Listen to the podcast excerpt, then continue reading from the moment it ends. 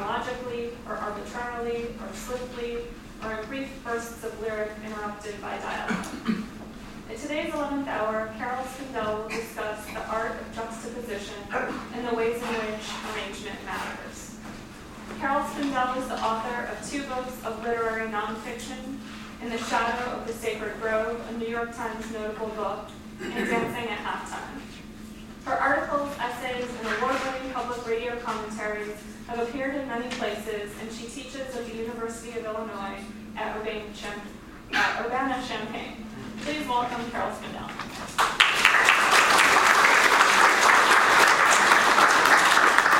Thank you so much, and thank you all for coming this morning. And it's exciting to give the uh, first 11th hour of the summer. I feel sort of honored. Um, can you hear me? Is that is our AV thing all good? Can you? Is it going to get darker, Carol, so they can read the print? Is that? Is it hard to read? Is it light out there? Yeah, I think that might they might actually need to read things, and um, there might, it's probably a way to make that easier.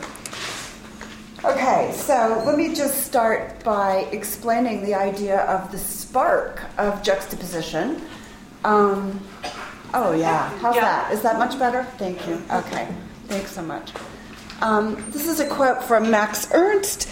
Creativity is that marvelous capacity to grasp mutually distinct realities and draw a spark from their juxtaposition. Um, and uh, so, how could we do that in our writing? And the more I, I first talked about juxtaposition two years ago uh, here at the Summer Festival, and since then I've continued to think about it and I've continued to use it um, as an assignment in my teaching. And the more I think about it, the more ways I see that it's really important and the more roles I see that it plays in literary writing. So I'm still really intrigued with this notion of the power of juxtaposition and being aware and when you use it, um, how you can, you know, use it the way you want intentionally.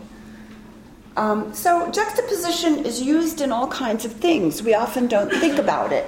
It's used in comedy, of course, because in your mind you're juxtaposing what the comic is saying with something else, what's expected, and it's that juxtaposition that often creates the humor. It's used in art. Images, colors, and forms are juxtaposed to create a more complex meaning. It's used, of course, in film and editing and, and jumping from one thing to another, putting two things next to each other through an elegant edit is, of course, really at the really heart of, of cinema. Um, it's used in poetry, language, and imagery are juxtaposed. And I think it's, it's wonderful in all these forms and many others because it creates an excitement from the unexpected and the unpredictable. And it also creates the subtle pleasure for the reader or the viewer of an unspoken implication. And if we harness that power of juxtaposition and we don't create a transition between the two things that are being juxtaposed. One is unspoken, or the two are there, but we don't put a transition between them, and we leave a negative spark, uh, space, then ideally, as Max Ernst said, a spark flies up from the way that the two sit near each other. Um, so, what is juxtaposition? Placing two ideas, words, or pictures side by side so that their closeness creates a new, often ironic meaning, or placing things next to each other to show a relationship. They might seem very remote, they might seem very different, but the writer sees a connection. And of course, that's what writers do, that's what we do. We draw connections, that's our role. And so we see those two things, we see a connection between them that perhaps other people don't see, our society doesn't see, and so we place them next to each other to demonstrate that connection to the reader. So, of course, more places you'll start seeing juxtaposition if you start looking for it in collage and montage and found poetry. In film, if you think about The Godfather at the end, the juxtaposition of the christening scene and the murders, um, it's often used in propaganda where two things are placed side by side that the propagandist wants us to make a connection between, and maybe there really isn't a connection. And maybe the propagandist doesn't want to take responsibility for saying there's a connection, but they just keep placing them next to each other. And eventually, people using this process of juxtaposition has a meaning of association will, in their mind, start creating that connection. And we saw that, of course, very, very powerfully um, in the run up to the Iraq wars when we kept hearing, you know, 9 11 Iraq, 9 11 Iraq. And those two things, um, you know, eventually an association was created by their, by their proximity. Uh, this is an art piece by Barbara Kruger, who uses a lot of text in her art and comments on our society. And of course, what she's juxtaposing are her words, the things she wants to say, with the image of the American flag. If she just put those words out there and she didn't juxtapose that symbol that we recognize, we wouldn't get the full meaning uh, that she intends of her piece.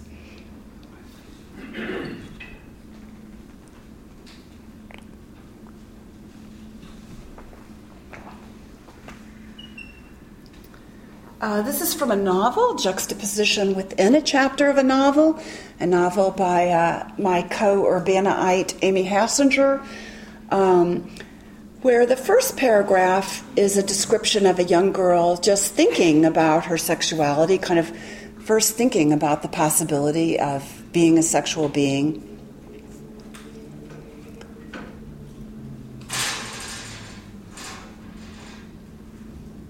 And then you see the negative space. And then you see Leo arrive promptly at 3 on Monday afternoon. Now, we don't know who Leo is, but what do we know? We know that he's somehow going to play a role in her sexual awakening, don't we? We know that he's somehow connected to, to this process. So, um, and we know that because of juxtaposition. Um, here's a nonfiction example from Dr. Don, a piece that my class is reading um, and talking about. the first paragraph is about Don, the pharmacist in a rural area in Colorado.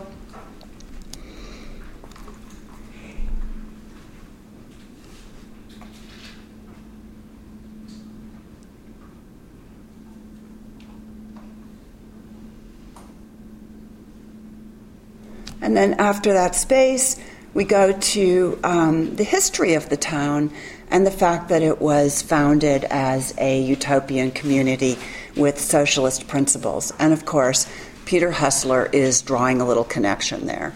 And through juxtaposition, without saying so, he's commenting on the way Don runs his pharmacy and the way the town was, fun- was founded.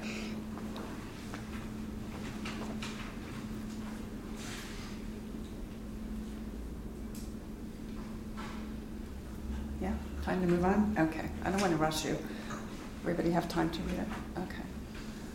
Um, so, juxtaposition requires negative space. You saw the negative space in those two examples. If you fill that negative space up with a transition, you take away the power and it doesn't leave space for that spark which is something that really happens in the sorry in the reader's mind you know so much of of reading it's a circle and the writer only completes part of it and we have to remember that reading is active, and we have to leave that space um, for our reader to be active and to, to fill that space themselves. And that's part of the pleasure of reading, and make those connections and have that spark go up. So um, I think both those examples, you do get the spark when you read. Um, so I'm going to propose to you that you could write a literary essay or creative nonfiction piece that would really take this juxtaposition idea kind of to an extreme and, and really be based around it. Um, so I think it's a great, it's a fun piece to write. Um, and I think it really makes you more aware once you've tried it Then, after that, you can sort of move on to starting to see more subtle ways that you could use juxtaposition in your work. This piece is not subtle, it uses it as the, um, as the sort of defining structural uh, template of the, of the essay. So it juxtaposes two disparate narratives and, if all goes well, creates meaning out of the overlaps, contrasts, and spaces between the two. And of course, ideally, they also comment on each other in an interesting way. So there's a commentary going on that's, you know, between the lines for the reader to enjoy. So it's going to look sort of like this. It's like mini songs. It's going to have an A part and a B part.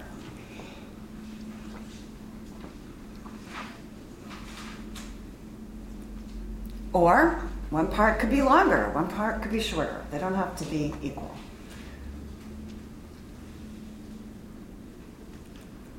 So, if you are up for the juxtaposition challenge, get out your pens and paper and we will try it.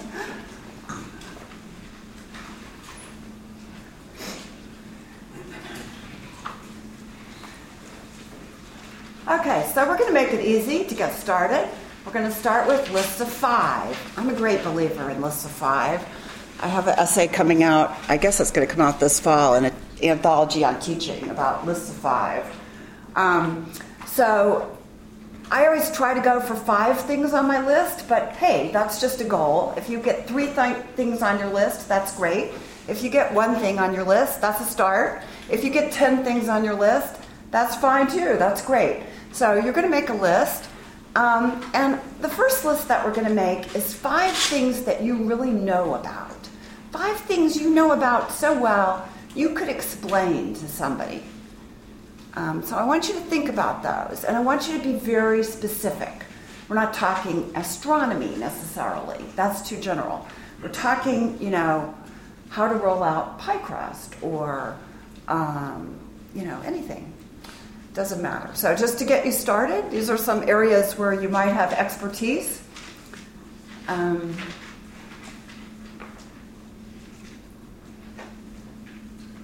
And then you want to take those general areas and you want to be more specific. You want to ask yourself, okay, what are my specific sorts of expertises?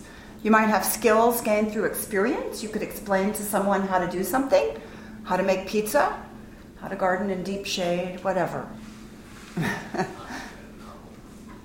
yeah. So you might have a lot of expertises. Those things could go on your list that you've learned by doing things. You could try, now try to make your list more specific. So if you thought, I have expertise, I know about history, what kind of history? You know, is it the history of quilts? Is it the history of how your town raised the money to renovate the public library? Is it the history of a family, a house, a friendship, history of ancient Egypt? Whatever. If it's baking, that's too general. Is it fruit tarts, strawberry shortcake, muffins, gluten free cookies? It's got to be specific. Okay? So try to make your list specific.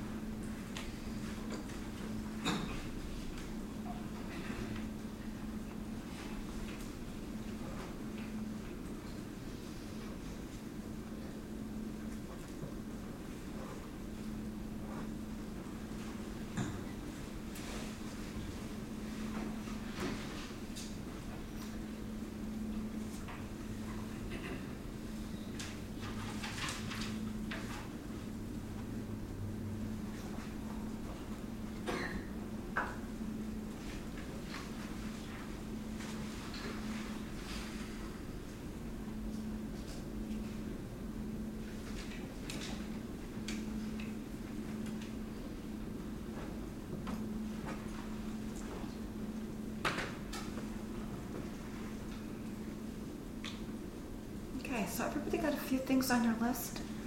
How's the list going? Is it a few things on there? Okay, so of course, this is something you can continue the list. It's there for you. You know, you might get a good idea as you're walking across campus or um, eating lunch or whatever, taking a shower. Go and add it to your list. So keep this going um, for the next few days if you're going to do the juxtaposition challenge and keep adding to it. Okay. Are you having trouble hearing? Well, I was thinking maybe Yeah. Do you have a question? a little louder or Okay. slower or something. Okay. Sorry. Okay. So we're going to move on from the first list now, and we're going to make a second list. And this list is going to be five stories that you would really like to tell. They could be stories that have happened to you. They could be stories that have happened to someone else. Um, stories you've heard.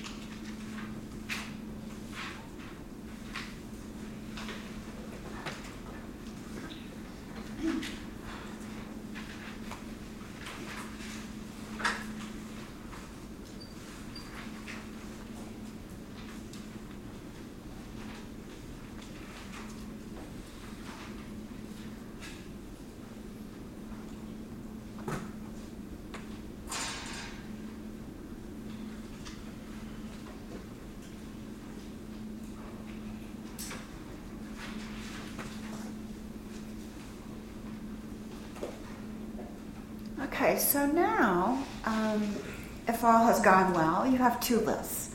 And one is a more informational based list. It's sort of a knowledge based list things you know how to do, things you know about, things you could explain. Um, and the other is a more narrative based list, stories that you care about. Um, so now we're going to look for connections between the two lists. So, do you see any connections between list one and list two? Do you see items on list one that might juxtapose in an interesting way with something on list two, a story on list two, or vice versa?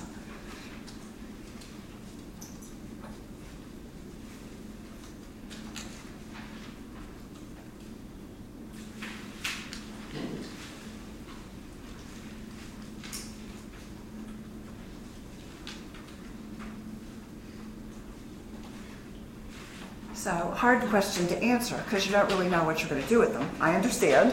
But before I explain what you're going to do with them, I kind of want you to just look for connections because the, the person who's going to see those connections is you. Nobody else is going to see them. That is the writer's job to make connections, and we, we connect up things that often otherwise people don't otherwise see connections between. So, um, you know, so so if there are connections there, you know, you're the one who's going to know about them. So, even if you can't logically explain them to somebody, if you feel a connection, then it might work for a juxtaposition essay. Okay, so just to give you some examples, I give this assignment every um, year, at least once a year, to my students at the University of Illinois, and they come up with kind of amazing things. Um, these are just a few examples of their many, many juxtaposition essays, some of which are brilliant. Um, so when one girl who was in international relations juxtaposed some theory of why countries that she had learned in her class of why countries with territorial disputes go to war, why there just is a line, and after it's crossed, war is kind of inevitable.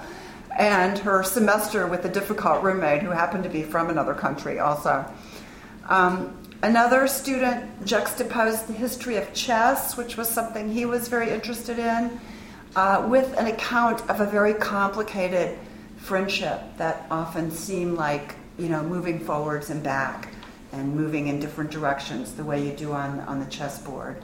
Um, another student juxtaposed the ver- how difficult it is to harvest a good harvest from a vegetable garden in the summer in Illinois with a story about what she felt, uh, you know, a time when it was difficult to establish a relationship with her own mother. So she juxtaposed those two stories. Um, another student juxtaposed a, a, psychological theory of relationships that she had learned in her psychology class, which said that you were most likely to fall in love with someone who was close by. Uh, physical proximity was like a key thing. And then she juxtaposed that um, with falling in love with a guy that she had thought was a friend, but whom she was serving on a committee with and spending a lot of time working with. So um, Another student of mine juxtaposed directions on how to make squash soup with a story of getting along with a brother who he thought was very hard to get along with and who happened to be a professional chef.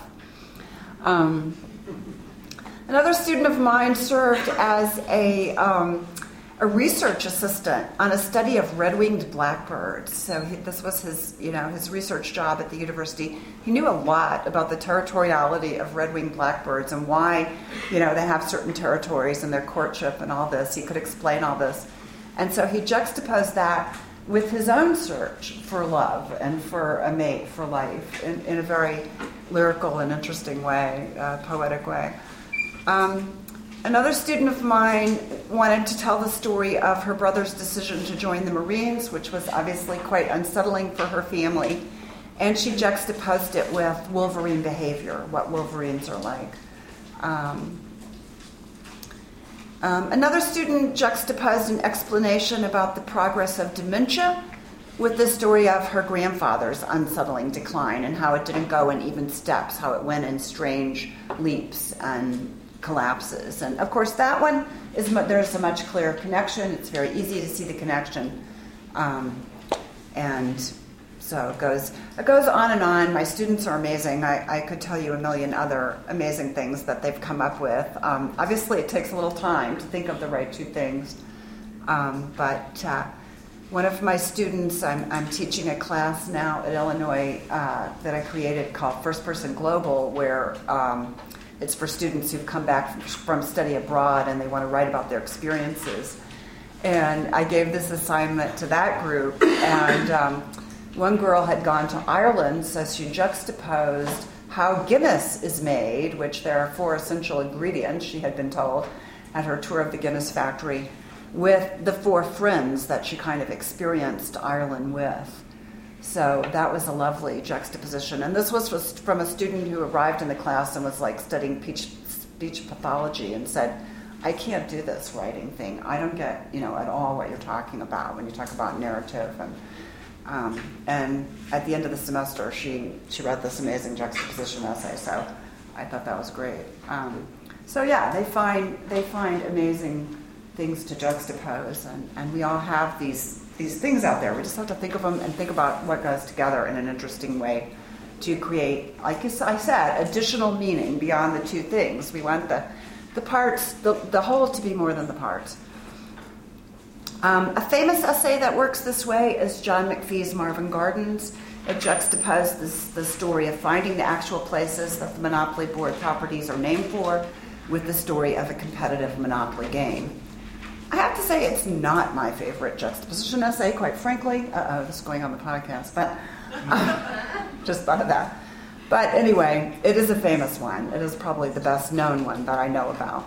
Um, but it's a little, the connection is a little obvious to me. Um, but anyway, it's, it's very beautifully written, of course. And if you're a, a Monopoly freak, you'll or geek or whatever, you'll like it. Um, it turns out John McPhee is a serious competitive Monopoly player. I mean, the, the game that's going on is, is a Monopoly that, you know, I had never really encountered until I read this essay. So, um, so the possibilities are endless. Um, you could juxtapose, as I've given you the idea of today, a personal story or narrative with an explanation of something.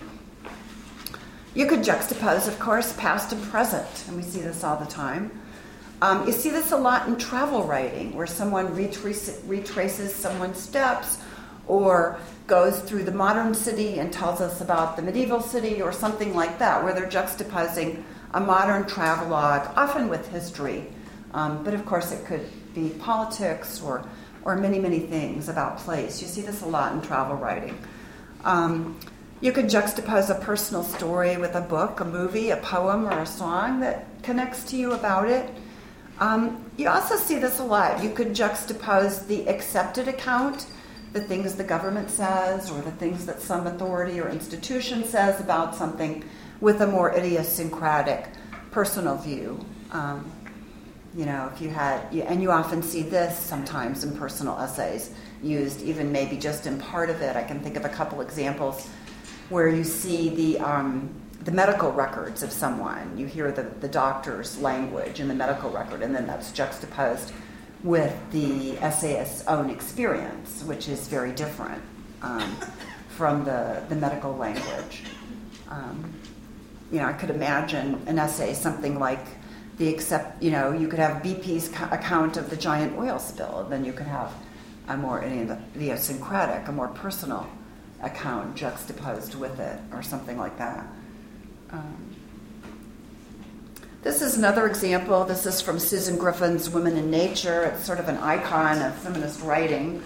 Um, it's Women in Nature, The Roaring Inside Her, in which she posited, it was her first nonfiction book. She had just moved from poetry uh, to write nonfiction for the first time, and uh, she posited that our society this was a long time ago, I guess in the late 70s, she posited that our society treated women and nature the same way as things that had to be managed. And here I've, I've added the purple so you can see the juxtaposition. She's juxtaposing uh, historic facts uh, from, you know, this, from the Inquisition and so on, this period, with um, her sort of commentary on them.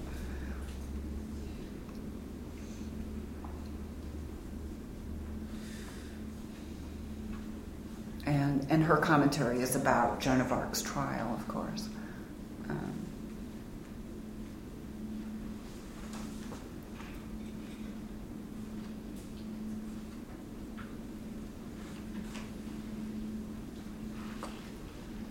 Um, this is a quote from Art Spiegelman. If you know Art Spiegelman, who wrote Maus, I thought this was interesting that he was one of the few people I found who was talking about juxtaposition um, and he said, What is most interesting about comics for me has to do with the abstraction and structurings that come with the comics page.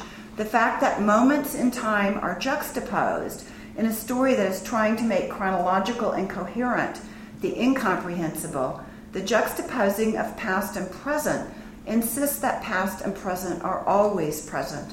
One doesn't displace the other the way it happens in film. Um, I thought that was interesting because film also uses juxtaposition so much, and you go back and forth so easily in film. So I was surprised that he chose that as the contrast, although usually, of course, only one scene fills the screen at the time.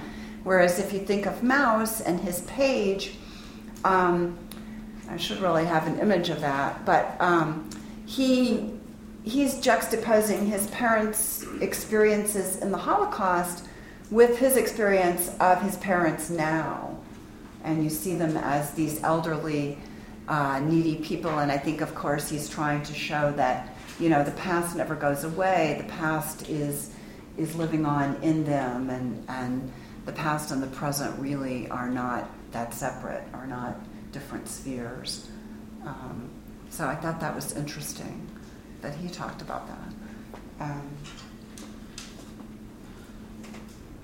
okay, so if you have any questions, um, that's actually the end of my talk, but I wanted to leave a lot of time um, for, for conversation. And so if you have any questions about this, about juxtaposition, or really anything about um, writing nonfiction, I'll be glad to answer them.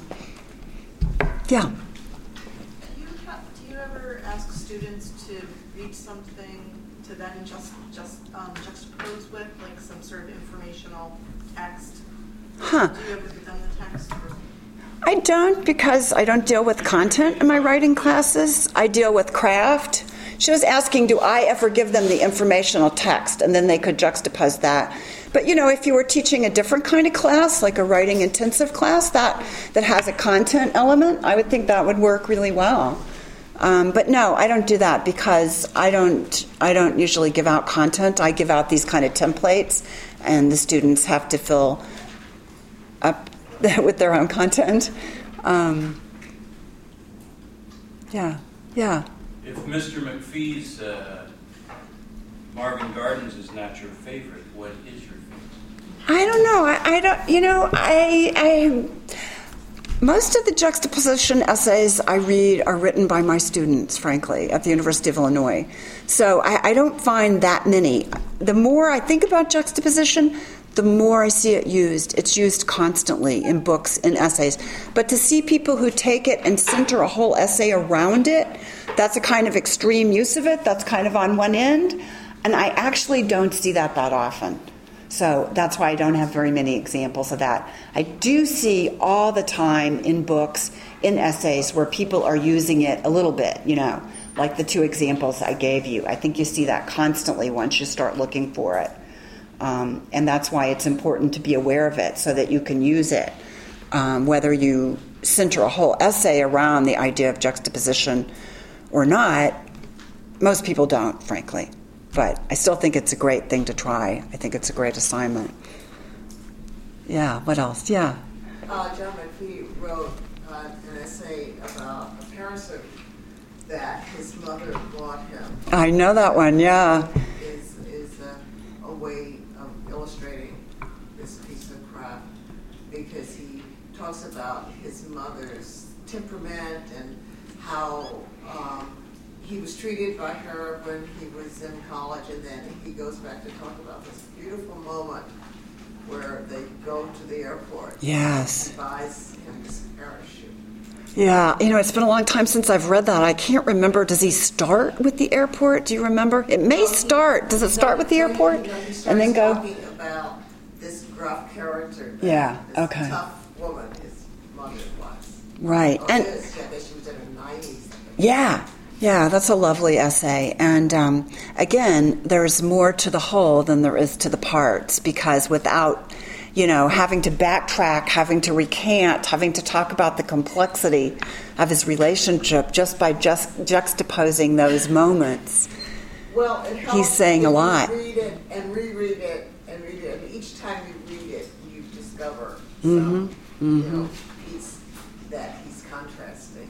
And you know, if you read those, I don't know if anybody's read those pieces he's published lately in the New Yorker about form and structure. He's obviously obsessed with form and structure um, and thinks about it, you know, very similarly. When I showed you the little A, B, A, B, A, B, he's got like A, B, C, D and D, E, F, and, you know, he thinks about it like that. And he sets out to write essays. He creates structures for himself and sets out to write essays using them. So I think that's really interesting. Um, it's really complex, and yeah. Do you mind when people ask questions or make comments summarizing them? Okay. I can't hear what's. I'm sorry. So she was talking about that wonderful John McPhee essay. If you haven't read it, I don't know the title. Is it The Parachute, do you think? The parachute are It's about his mother, and it centers around this image of one of those parachute toys that you throw up and it floats down with a little figure. It's a lovely, lovely essay. So that's what she was saying, and she was adding to the conversation that it uses juxtaposition to to make more complex the character of the mother. Um, yeah. When I did the exercise that you had us do, the things that I knew about were the things that I wanted to tell stories about, and the stories that I wanted to tell were about the things that I wanted. So I didn't get any juxtaposition. Do you have any suggestions? I do. I do. I would say, first of all, you're in good shape. You know what you want to write about.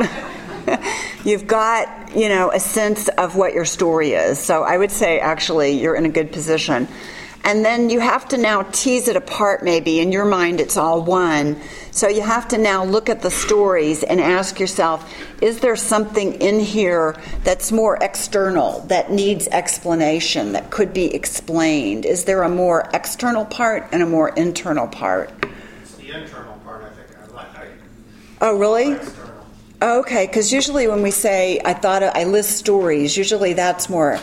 I'm an historian, so I'm, you know, it's, most of my writing is expository. Uh huh.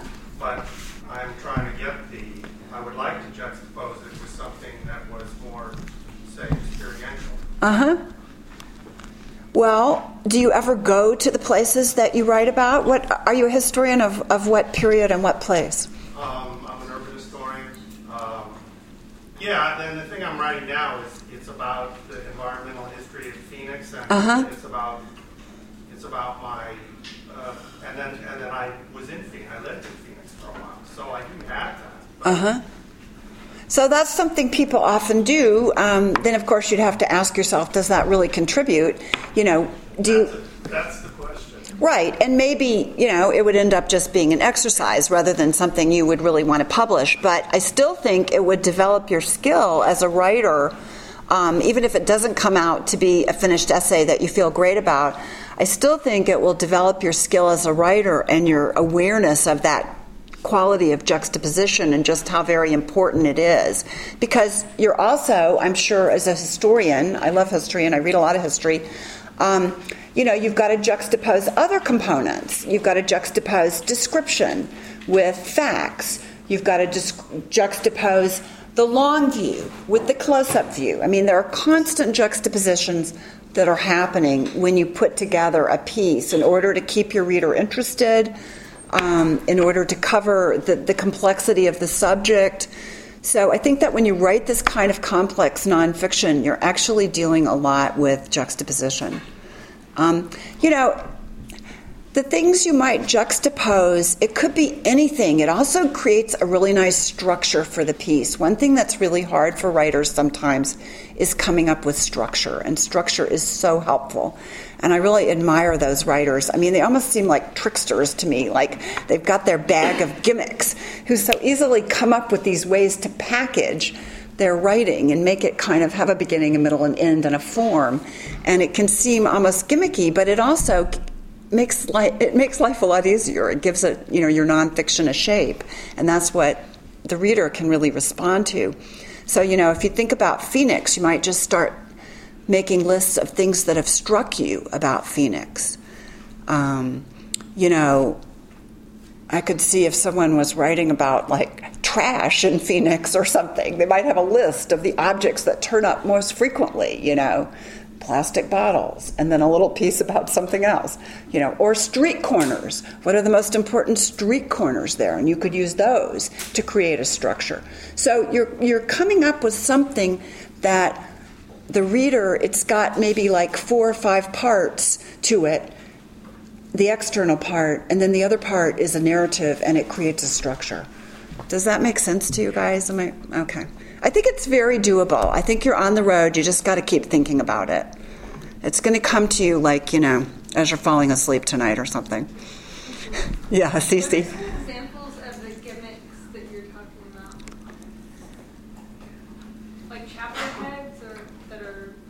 obvious, or I just don't know? Well, if you think of like Annie Proulx's novel, she said, What are some examples of the gimmicks I'm talking about? And gimmick sounds very pejorative, and I don't mean to make it sound pejorative. It's more like, you know, it, the packaging can be very beautiful and it can add meaning and it can be thoughtful, but it is a way to package it. Like if you look at Annie Proulx's novel, what's the title of her novel where she has the knot? Shipping news. Shipping News has the knot and how to tie that knot at the beginning of each chapter. That's very similar to the essay that I'm talking about. And how to tie that knot has a metaphorical meaning. So gimmick sounds too I know you meant. but it's a kind of packaging, it's a kind of shaping, it's kind of a wrapping it for the reader so that, okay, here I am, it's starting again, the story. First, I'm going to read about this knot. That's going to give me some insights of what's to come, and now I'm going to start the story. Oh, it's happening again. Oh, it's happening again. We know where we are, and we like that. We're not just lost in this, you know, thing of words, trail of words. It's a marker for us. Yeah. Yeah. So you, I think you said something about juxtaposition throughout an essay might be an extreme. So what would be the more um, commonly used alternative? Is it something where you begin the essay with the, with the, um, the alternating, um, pieces that have the white space and then you go into something that's more Well, I think like the Peter Hessler example is just something that you're using maybe once or twice in an essay. I think everybody's doing that all the time, where he's juxtaposing um, the story of this remarkable pharmacist who plays all these roles in this very rural, remote community. And then he juxtaposes in with that the history of this community and how it's part of one of these utopian socialistic communities that I had no idea were actually apparently quite common in the western US um, in that settlement period. And so, on the one hand, I didn't know I wanted to know about utopian communities in the western US, but when I come to it in the course of that narrative, that little nugget of information, one thing that you find when you write complex nonfiction, you cannot take a big chunk of information and dump it on your. Your reader, you know, your readers, readers, we're readers, we know about readers. Readers are difficult, you know, from the word go. They're cantankerous, they're rebellious, they are skeptical, they have short attention spans. I mean, readers are terrible, and we are readers, and we are terrible. So you just cannot give them a big chunk of information. You have to, you know, seduce them along with little, you know, my son has a puppy now, and I constantly giving the puppy treats to get him to walk along, get him to do everything. You're gonna do that with your reader. You're gonna get all those little treats. And of course, what is the treat that the reader wants? The reader wants an emotional story, a narrative that they can follow, that what, where they're thinking, what's gonna happen next? And they're interested. So you've got to cut up all that information if you write complex nonfiction into little bitty chunks. And, um, you know, just like working the butter into the croissant dough, you've got to cut it up and put in little bits all the way through. And that's where juxtaposition, you know, is really key. Um, so if you're writing a complex piece, you know, you might be you might be a character in the piece. So you might be juxtaposing your own experiences. If you're a visible narrator you might be juxtaposing description, what it looks like, where you are. Um, you might be juxtaposing an emotional story, and you might be juxtaposing, you know, even also paragraphs of insight or something like that, meaning. Um, so you've got to think how to do that. Hope that's helpful. Okay, yeah. Do you think it helps to be edited? I mean, you've obviously probably submitted a lot of your work for essays, and when those essays are edited, do the editors find a structure for it, or help you along with the structure? Or is, you think it is all the author's kind of domain? Well, the reality these days is that to write and publish, you- you're talking about publishing here, not just writing, which is a whole different story. Um, you really have to be very self sufficient to get to the point that something can be published. So, how you're self sufficient, that's your issue. You know, if you can do it on your own or if you have people you trade work with or whatever it is you do. Um, but you can't really uh, give you can't get something published that needs that much work. It just won't happen. Um, but if you're lucky, and editors do edit, I mean, I have a piece that's coming out. It just came out in this month's um, Oxford American, which is a magazine I just love. And I don't write a lot about the South, but I am from Memphis, and so when I do, I send it to them. And um, and I wrote it because I was here. I, I think I read it last year here because I wrote it because I was here and I was having lunch with Anjali, and Anjali said, We're going to do an issue on the South. You should write something. And I said, No, I never write about the South. And she said, Yeah, you should. And so I sent it to them, but of course it didn't fit into their anthology, Creative Nonfiction. So I sent it to Oxford American, and it's coming out this. It just came out. Um, but um, they, I was just so lucky there. They had a wonderful editor, and she found a much better ending than the. I struggled and struggled to end the piece and she found the perfect ending and, and really improved the piece. Mostly what editors do is cut, you know, because mostly we're, we're too caught up with our own words and go on too long, and editors are very aware of space considerations, and uh, so mostly they cut.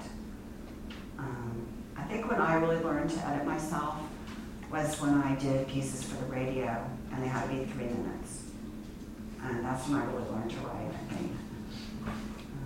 So if you're not writing with a maximum word limit, you should start immediately. If you're not saying to yourself every time you start writing, this is going to be a 500 word piece, this is going to be an 800 word piece, this is going to be a 1,000 word piece, this is going to be a 1,500 word piece. If you go beyond that, you're really getting out there in the Netherlands. You know, good luck. I hope the New Yorker likes you.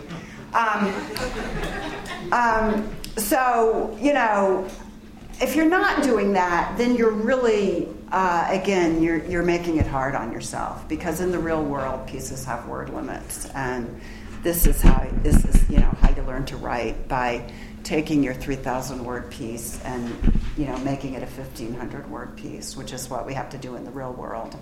And it isn't easy. It isn't easy. I'm editing my mother's memoir. My mother's turning 90 this summer.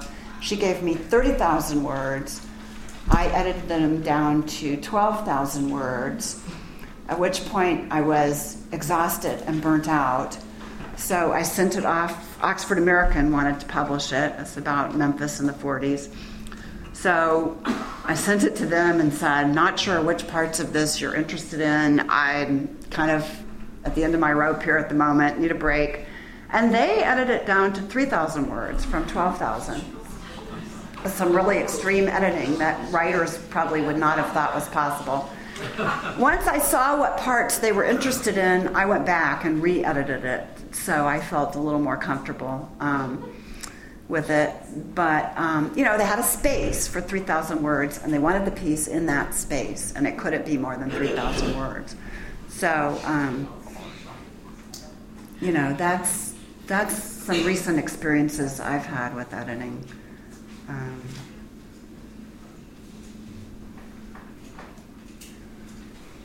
anything else? Yeah. Heath. Biographical essay or a bi- whole biography that uses juxtaposition extensively or even in part of it? I'd be intrigued to read it. I mean, I'd love to read it too. I think it sounds really interesting. Mm-hmm. It could be very cool, but I didn't know if anyone had even done something like that. I don't know one. I wish I knew one to tell you. You know, I have a piece I wrote, which nobody will publish, um, about this 19th century French guy, and I tried to juxtapose it with walking through Paris um, on this line which he helped to survey. But, you know, as I said, I was going to come out in this new travel magazine, which was going to be about the history of places, which I think a lot of people care about. I think it was a great idea but it folded before the first issue. So, the guy, I don't know, thought had the money to, to launch this thing, and, and it, it, didn't work out. So I'm stuck with this long piece that um, it's kind of like what you're saying a little bit. Can you just repeat her question real quick? She said, could you write a biography and use juxtaposition to go back and forth? And have I ever read one? And I, I think it sounds really interesting. I would love to read one, but other than that piece of mind that I've been struggling with, I can't think of one. Offhand, yeah. I think I can. Yeah, I think. Robin, Robin Hemley's memoir of his sister, which is called Nola. Yes, yes. Uses juxtaposition throughout. It's Yeah. her letters, her art. Um, it uses really, it's structured almost entirely on um, the ju- juxtaposition of his memories, um, a history of his family, Yes. and the decline of uh, her, her, her mental illness, which is mapped, you know, in, in, in some ways in her own voice and with her own art, with her, with letters and memoirs and stuff that run in this parallel kind of um, narrative to his. Yeah, that's a great example. It's been so many years since I read that. I read it when it came out, but it's a beautiful, powerful book. And um, It's a very weird book. It and I think, and I think it's weird because it, because it does that all the way through, and you think, is this a memoir? Is this a, what is this? Yeah. And it's its own thing. yeah, because he- she's long gone and he's commenting on that and the story's unraveling that, yeah, it's complicated. He does that a little bit with the one about anthropology too. I, I, it's been again so long since I've read it that I couldn't speak about it very articulately, but I believe he does juxtapose that conflict between the anthropologists and various other things. Robin Hemley, H-E-M-L-E-Y. Yeah. I worked with dying patients, and I wrote about it, juxtaposing it with picking blackberries, um, and dealing with the element of who picks the timing of our death, God or the Yeah, patient. yeah, there you go. Yeah, so what it's like to pick blackberries, which you obviously knew a lot about and could describe with a kind of precision and clarity.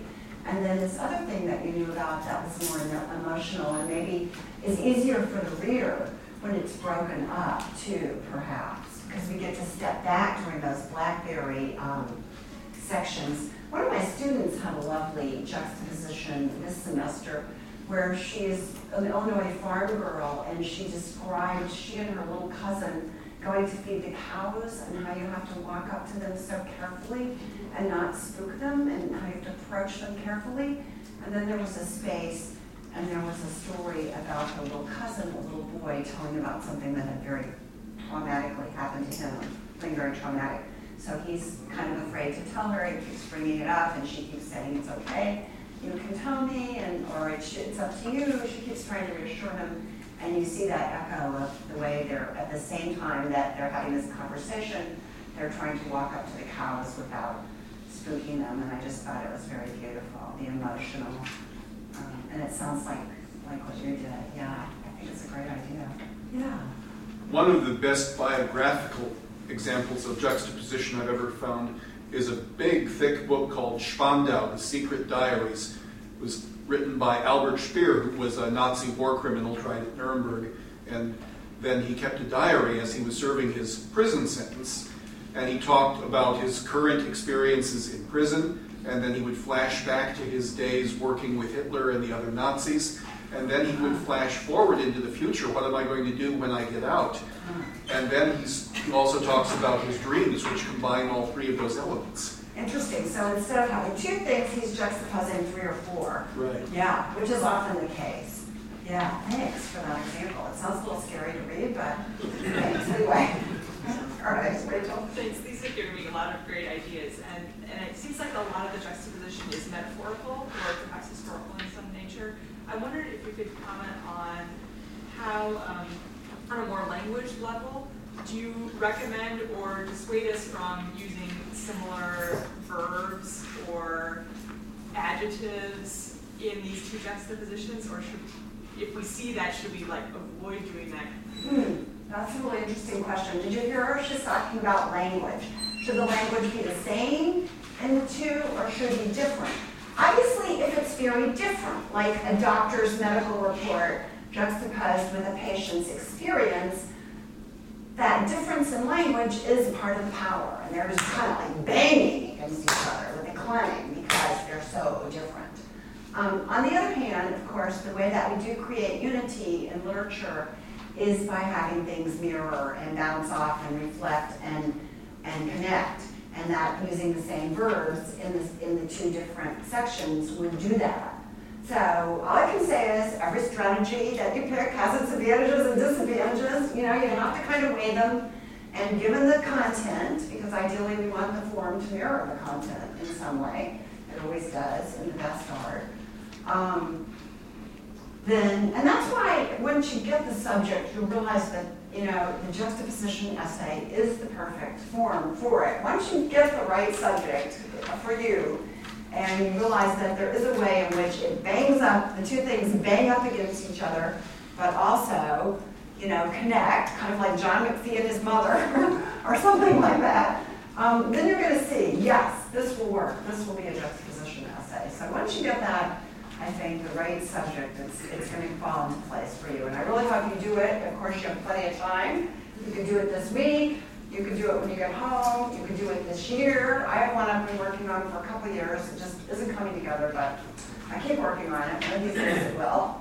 Um, and um, so anyway, I hope you enjoy writing the juxtaposition essay. Take the juxtaposition challenge. Hope you do, and good luck.